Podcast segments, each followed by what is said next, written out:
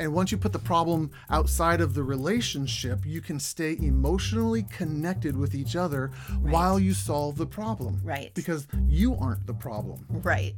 I am not the problem. And a lot of couples make their spouse, their husband or their wife, the problem.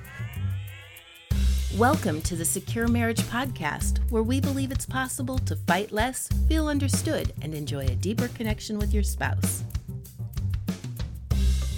We're your hosts, Paul and Shannon Elmore, and on today's episode, the magic technique we use to stay emotionally connected during a fight. That is a tongue twister. It was, but I got it on the first try. Okay, well the... With editing. The first... Okay, technically the second try. Today... Uh-huh.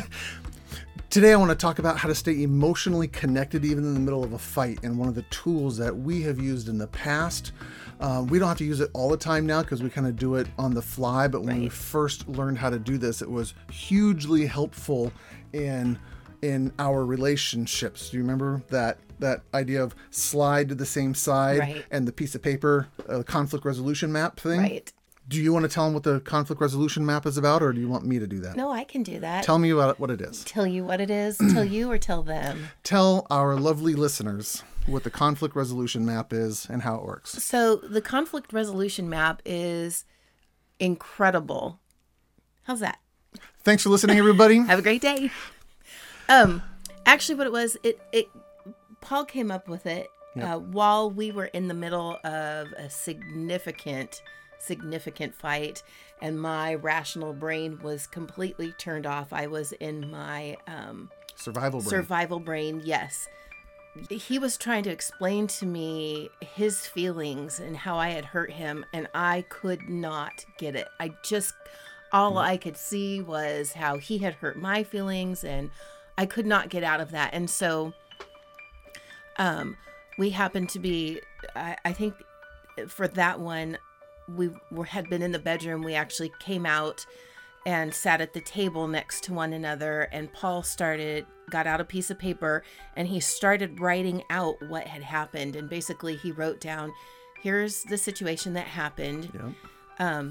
Here's how it made him feel. My feelings. Here's what he did, and here was his behaviors based upon those feelings, and then drew a little line over to the other side of the paper and said, and here's your feelings based upon my behaviors. So because I was behaving in a certain way, it made you feel things. Correct. Here's your feelings. And then he wrote down what my behaviors were after I had those feelings. Because you have those feelings. Right.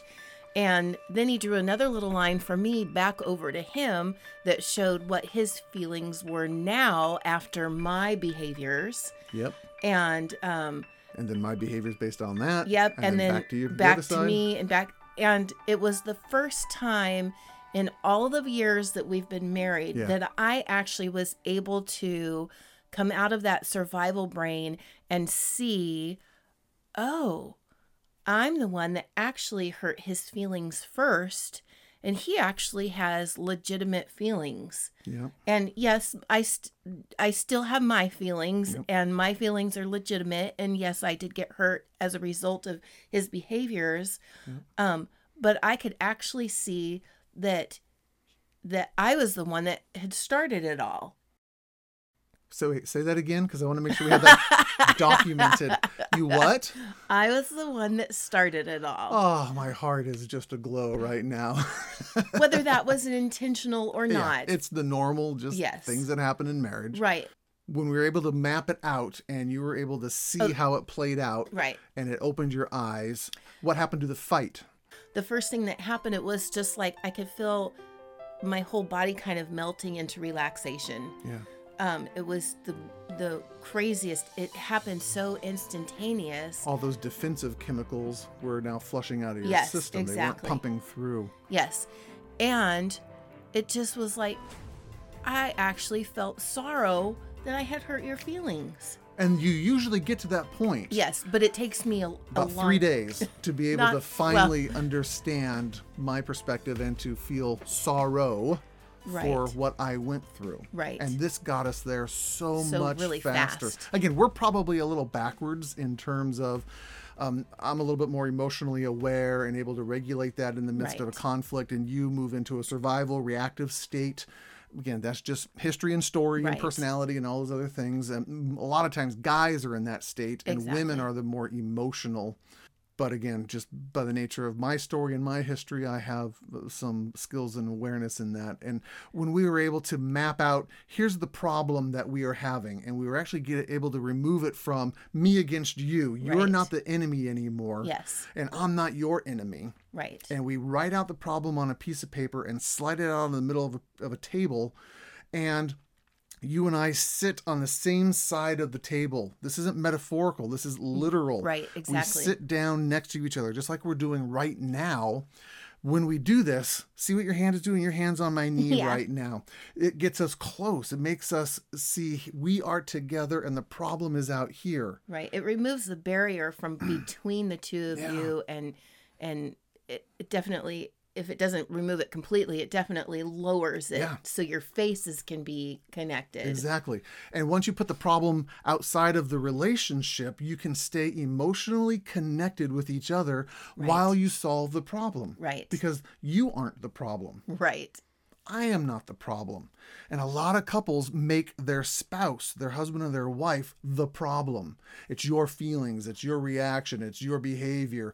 It's your words. It's your rolling of the eyes. It's the all of these things. You are the problem. And the minute you do that, you can't stay emotionally connected with each other, because now you got to either fix your problem, who's sitting next to you or across from you, or you have to distance yourself, or you have to protect yourself against them in some way. And we want to get couples we actually call it slide to the same side, and take out a piece of paper, put it on the table, write out, here's what the problem is. We can't figure out our schedules.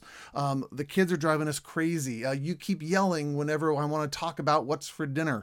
Again, the toothpaste and the toilet paper, stereotypical arguments. How do we solve these problems? Yeah. But when you put the problem out here, and then you sit next to each other and you put your hands on each other's knees and you hold hands and you go, okay, this is our problem that we need to solve. How are we going to solve this? Then we can start to actually get resolution. We can get the problem solved much, much faster and stay connected. Right. And when you're first practicing this, it's actually okay to not do it when you're in the middle of a fight. It's okay to do it when you guys are in a good state and you can say, what's something that comes up often for us? What's one thing that we kind of fight about? And you can work on it when you're not in an emotionally heightened state. Yeah, you're not in a reactive state, right? You're in a proactive state. And you get some practice, and you can get some resolution to something that has been an issue. Yeah. And then you don't have to come up against it again. Yeah. Oh yeah, it finally gets resolved rather than getting recycled. So that's our kind of our magic tool, or the technique that we use to stay emotionally connected in the middle of a fight. If this sounds like something that's like, wow, we want to learn how to do that. We want to learn how to be able to actually like each other in the middle of a fight and after a fight and leading up to future fights, where the fights don't freak us out anymore. If you want to learn how to do that, this is one of the exact tools that we actually talk about in the Secure Marriage Online Workshop that we have available for anyone and everyone online. As a counselor, I got tired of sitting with one couple for 1 hour once a week and having money be kind of cost prohibitive for people who wanted to get in and get some of these tools, because these are the exact tools I use with my clients day in, day out, as I help them with their marriages. And with your wife, maybe not day in and day out. And with my lovely bride. And she uses with me, okay? Right. Because I mess up and we still screw up. But it's really nice to know when we screw up, we have a way out. We are not trapped. We're not frustrated. It doesn't panic us. We don't break down into fear and anxiety anymore. It's inconvenient. It's a pain in the butt to go, great, now I got to fix this problem. But we fix it, and we fix it rather quickly using this one magic technique. So, and you know what I really love about it is this technique also makes you take responsibility for your own feelings and your own behaviors, instead of pointing the finger and blaming. Well, this is what you did, and this is how you do, and this is blah blah blah. That falls under the responsibility category, which is one of the 6 parts of the Secure Marriage Framework. So again, if you want to learn how to do this, it begins by going to securemarriage.com. You get to watch 3 free videos that talk about the communication leading to either conflict or connection, and using those 6 parts of the Secure Marriage Framework to get off of the conflict cycle onto the connection cycle. Right. And starting to have a marriage where you fight less and you feel understood and you have a deeper connection with your honey, like we do. Yeah. So we want you to have that. So securemarriage.com is the place to start. Other than that, if you want to know more about us, you can go to Facebook. We've got lots of information there. Yep. If you want to hear more about us or hear more things, we have a YouTube channel. Well, I guess you would hear and watch on the YouTube channel. Instagram, yes. We've got lots of stuff there. You can subscribe to our podcast. We would love that. Yep. That's at Apple Podcasts or Google Podcasts, iHeartRadio. Lots of play. Pick your favorite podcast app and just search for Secure Marriage and you'll find us. Yes. And coming out soon if you want to get kind of an understanding. Hey, that's right. Yes, an understanding of the 6 pieces of the Secure Marriage Framework.